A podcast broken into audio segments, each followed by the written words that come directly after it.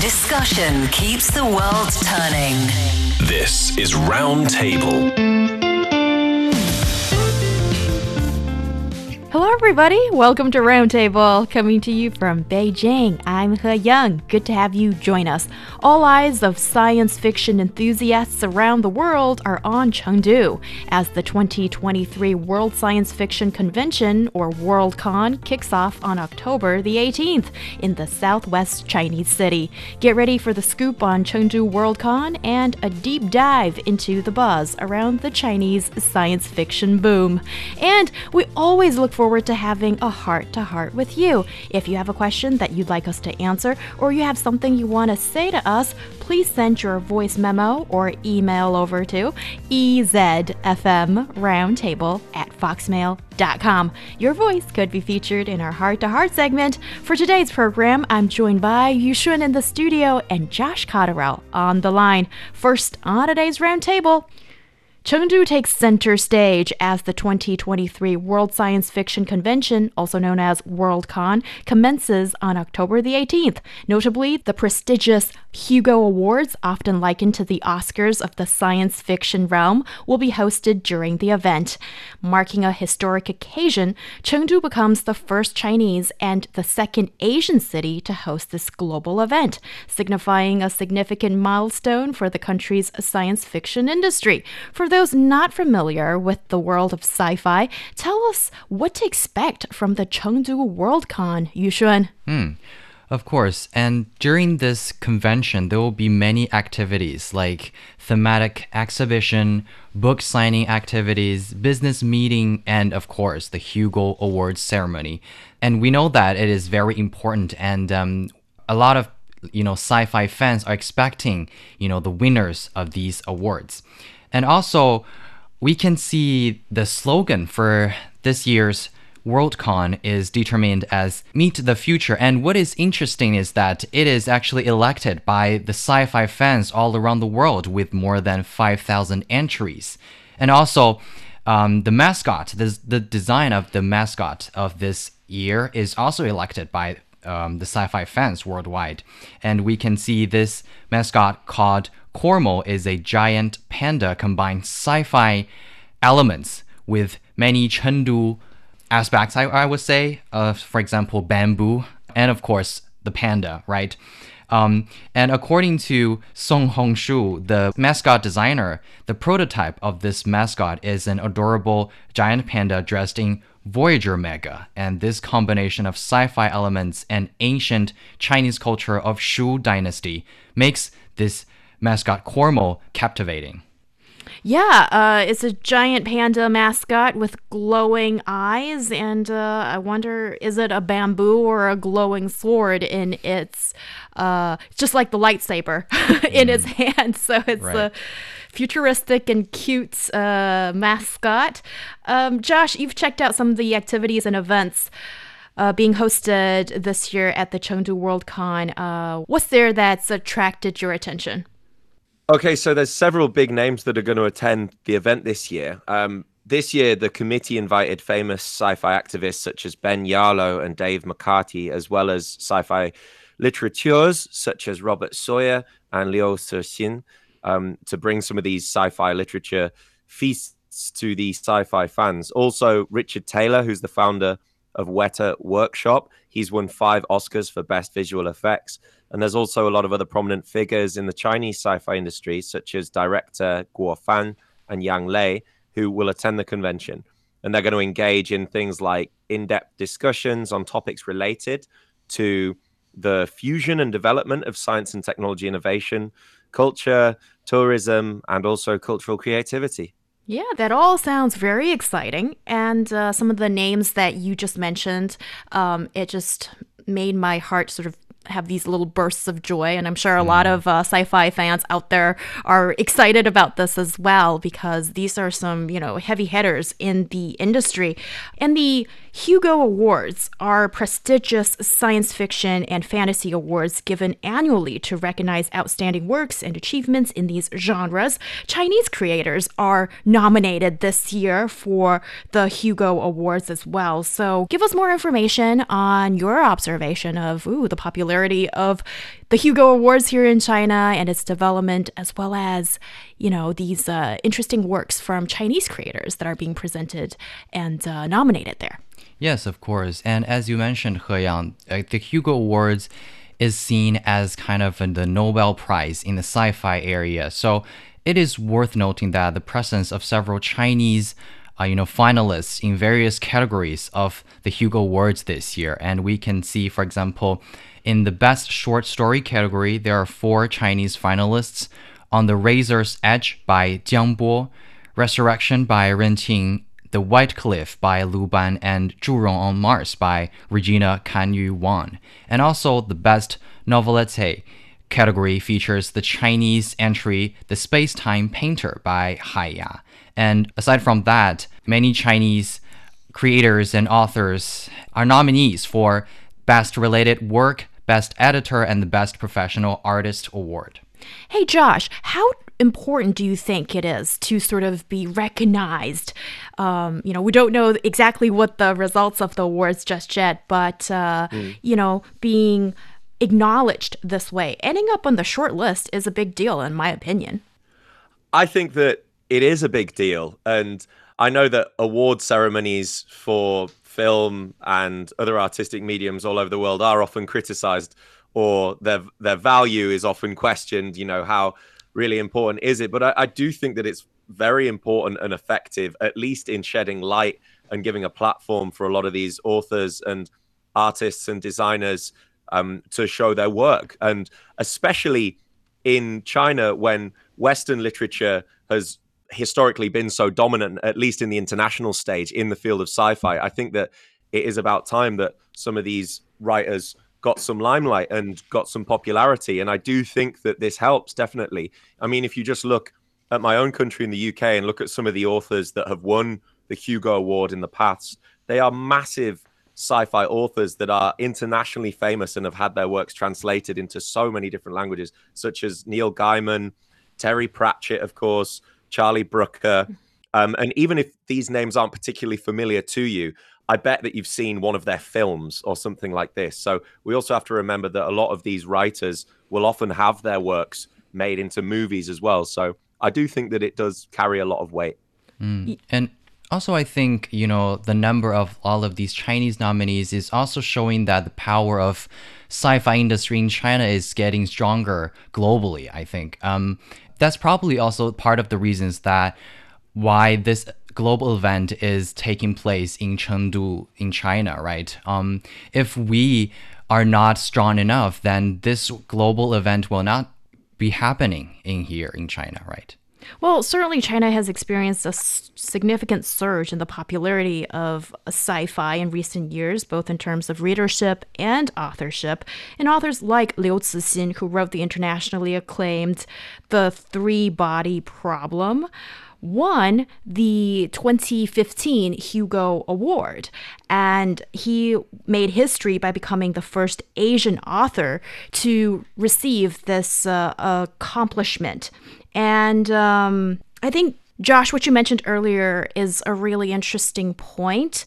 Certainly, th- when you look at China, is a little bit of a latecomer when it comes to sci fi fiction, or at least the global recognition of it. And one challenge has been the translation of Chinese science fiction into English and other languages. High quality translations are essential for international audiences to fully appreciate these works.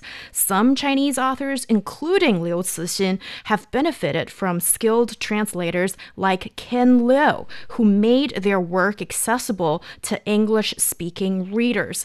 And also, one of the things identify as um, you can argue whether it could be a challenge or a great opportunity of Chinese sci fi literature being more present in the international limelight. That is, um, well, Chinese sci fi often reflects unique cultural and philosophical perspectives. While some themes are universal, others are rooted in Chinese history and values. And th- this has led to discussions about the cultural context and understanding of these works by Western audiences and, of course, Hugo Award voters. So The Three Body Problem by Liu Cixin um, explores the uh, impact of major events happened in China in the 1960s and 70s on the main character's worldview, leading to very complex ethical and philosophical questions. And trust me, if you read the book, you get what I mean.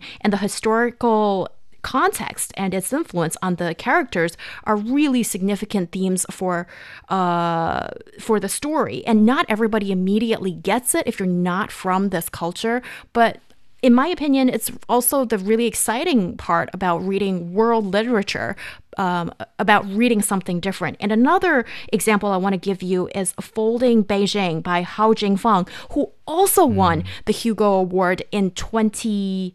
16 actually. And this hugo award winning uh, novelette introduces the concept of a city that literally folds and unfolds. It explores issues of overpopulation and social inequality using a unique science fictional concept to address real world challenges in Chinese society, which I think if you're open minded, it would be great to read. And it's very different from the Western uh, sci fi works that one comes across. So there are plenty to explore. Why do you think that science fiction? Fiction has developed so rapidly in China in recent years?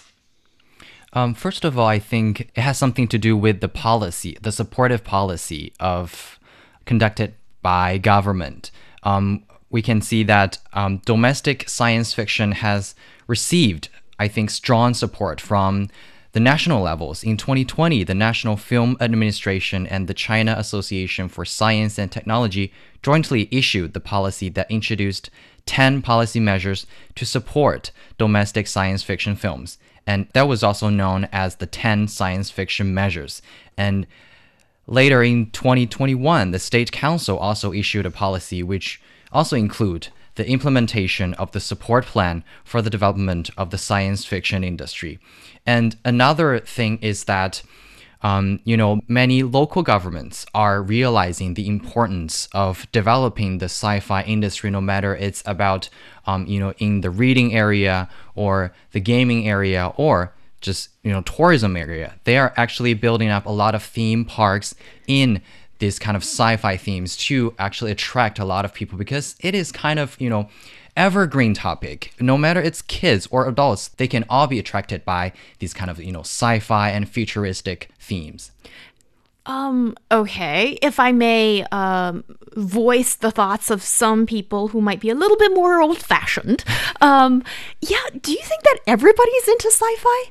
Because some people are more um, into you know real life oh. uh, stuff or whatnot. Um, yeah, it's really interesting. We kind of take it for granted that science fiction is something that the uh, vast majority of the audience would be happy to eat up uh, scoop by scoop. Um, Josh, do you agree? What, what do you think?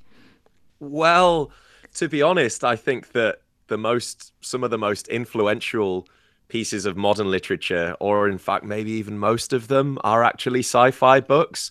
Really? Um, at least I think some. Yeah, I do. At least ones that have had the biggest effect on me, and I'm not a biggest sci-fi reader.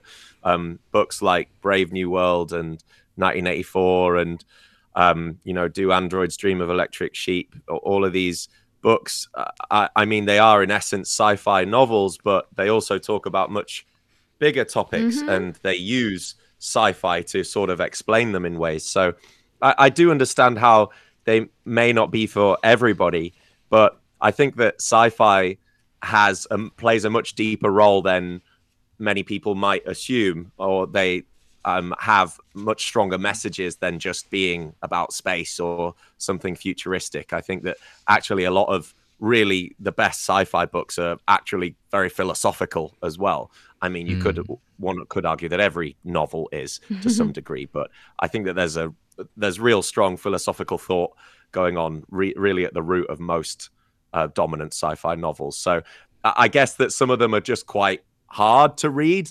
I mean, even for myself, books like Dune, you know, mm-hmm. it's not an easy lazy Sunday afternoon read for everybody. For some people, it is, and fair play to you if it is. But I mean, yeah, it takes some effort to get through all of those books. I admit. Yeah. for myself. Right, and also I understand a lot of people is you know treat sci-fi works as kind of you know nerdy or full of stats thing, and um, but also that is also the point why you know people are can also treat sci-fi as something quite real because they have to you know create a kind of uh, imaginary and uh, fictional world on these kind of real stats so that you can make these audience believe that it is kind of you know the world that you could have in your imagination. So uh, of course there there are some um, you know audience that they don't like but um, it is quite popular globally i think Certainly, there's a big crowd for these kind of books and also movies. There are a lot of uh, blockbusters uh, from Hollywood and as well as from China uh, in recent years Right. that have captivated our uh, imagination and attention as well. And I know you shouldn't have something to say about that, but just in one second, please, as I like to circle back to what uh, Josh mentioned earlier, I certainly agree the popularity of sci fi as well as possibly all literal works or movies or entertainment is got has something to do with the reflection of current society and many of these science fiction stories serve as allegories or metaphors for contemporary social issues or societal issues and they allow creators to comment on current political ethical and social dilemmas by presenting them in a different context, making it easier for audiences to contemplate these issues. And uh, it's maybe particularly chilling or exciting for some people when you see that the speculation and prediction of some of these sci-fi works actually turn into reality or or at least a, a little bit of it. Um, yeah, because um, science fiction often serves as a platform for speculating about the future of, of technology and society. Some sci fi works have successfully predicted technological advancements, inspiring real world in- inventors and scientists. And one example comes to mind uh, 2001. A Space Odyssey, the film, uh, Stanley Kubrick's masterpiece that predicted the use of AI and explored human evolution and space exploration as such. But one thing that kind of, well, this goes back to the chilling effect that I mentioned earlier when uh, Liu Cixin mentioned the 黑暗森林 theory, so the dark forest theory in his The Three Body fiction book. And um, one of the things that I did not welcome to see is uh, when some companies adopt that theory when they're having these brainstorm meetings to come up with business strategy because um, yeah so it's really interesting sort of the kind of perspective or outlook one adopts when uh, sci-fi does have its influence in today's real life to some extent. And the sci fi industry has been developing rapidly here in China, and there is this general interest in the genre. What do you see as maybe the more visible roadblocks for the development of this industry? Yes, and as we mentioned, uh, a lot of um, you know, we can see a lot of the big names. Or when you are thinking about you know sci-fi literature from China, you can basically most of people will think of the three body problem or Liu Cixin, right? And that is also maybe kind of the problem that we are facing. That is, um, we are um, lacking of these kind of original stories. But um, and of course, we have these um, you know well-known literature and also the good translation of many classic foreign science fiction works. But aside from that, maybe if we need to, if we would like to develop more um, you know great works in this area, maybe we need more originality, right? And um, another thing is that um, you know the management of intellectual property rights is currently not that mature in China. Um, you know, we La Zi, the editor in chief of the magazine Science Fiction World, has pointed out that the core of the science fiction industry lies not only in products but also in intellectual property rights. This sets it apart from all other industries, the science fiction industry is a content driven one, yet it's unlike any other content industry due to its infinite potential for transformation and unlike other content that it's typically one time conversions. So, um, of course, these kind of idea things from sci fi works. Um, are very hard to you know actually identify that kind of intellectual property issue but still, if we have more mature system on these kind of things, I think there will be a huge space for improvement. I think that time is of the essence here. And if you just look at some of the most prominent sci fi novels from in the English speaking language, such as Brave New World, that was published in 1932, and a lot of these early sci fi novels weren't received with as much admiration as they have to this day um, right now. And so it takes some time, I think. And in, in order for this to happen, we just need more time. There are a lot of cultural differences and preferences in China, which I think um, need to be taken into consideration to resonate with Chinese readers. If we take the three body problem, and if you've read that book, you know that that really is a Chinese novel, not just a sci fi novel, but the content of the book really reflects and acknowledges some things about China's past. And takes time. Translation and localization of Western novels, it can, as we all know, as you guys know really well, speaking English so fluently, translation can only take you so far. And there are a lot of cultural nuances mm-hmm. that you just cannot translate. And not only you cannot translate them, but you can't make that resonate with people and be entertaining to people, right? Necessarily, even if it is translated properly. So I just think that it needs some time to develop. I, I personally think that the sci fi the genre of sci-fi, especially in the literary world, is one of the, if not the most deep and developed of the genres. As I said before, I think it also brings in philosophy and all sorts of other concepts, history, and I, I think that that takes a long time to develop and to be accepted. Hmm. That is interesting. You are onto something for sure. And also, I suppose for sci fi, it's particularly one literal genre that uh, banks heavily on imagination and exploration. Um, so it, it, allows authors and creators to explore the limits of human imagination and envision worlds, technologies, and possibilities that may not exist in reality, although a lot of the thoughts and the building blocks are rooted in our reality obviously so this start um, and the imagination it sparks curiosity and wonder of the audiences. Yeah, Yushun, could you give us an update on how sci-fi has been received in China in recent years? Uh, yes. Uh, aside from, you know, we've been discussing a lot of Chinese names are making their marks on international stage, which is, you know, the Hugo Awards. Also, we can see the total revenue of sci-fi industry has soared.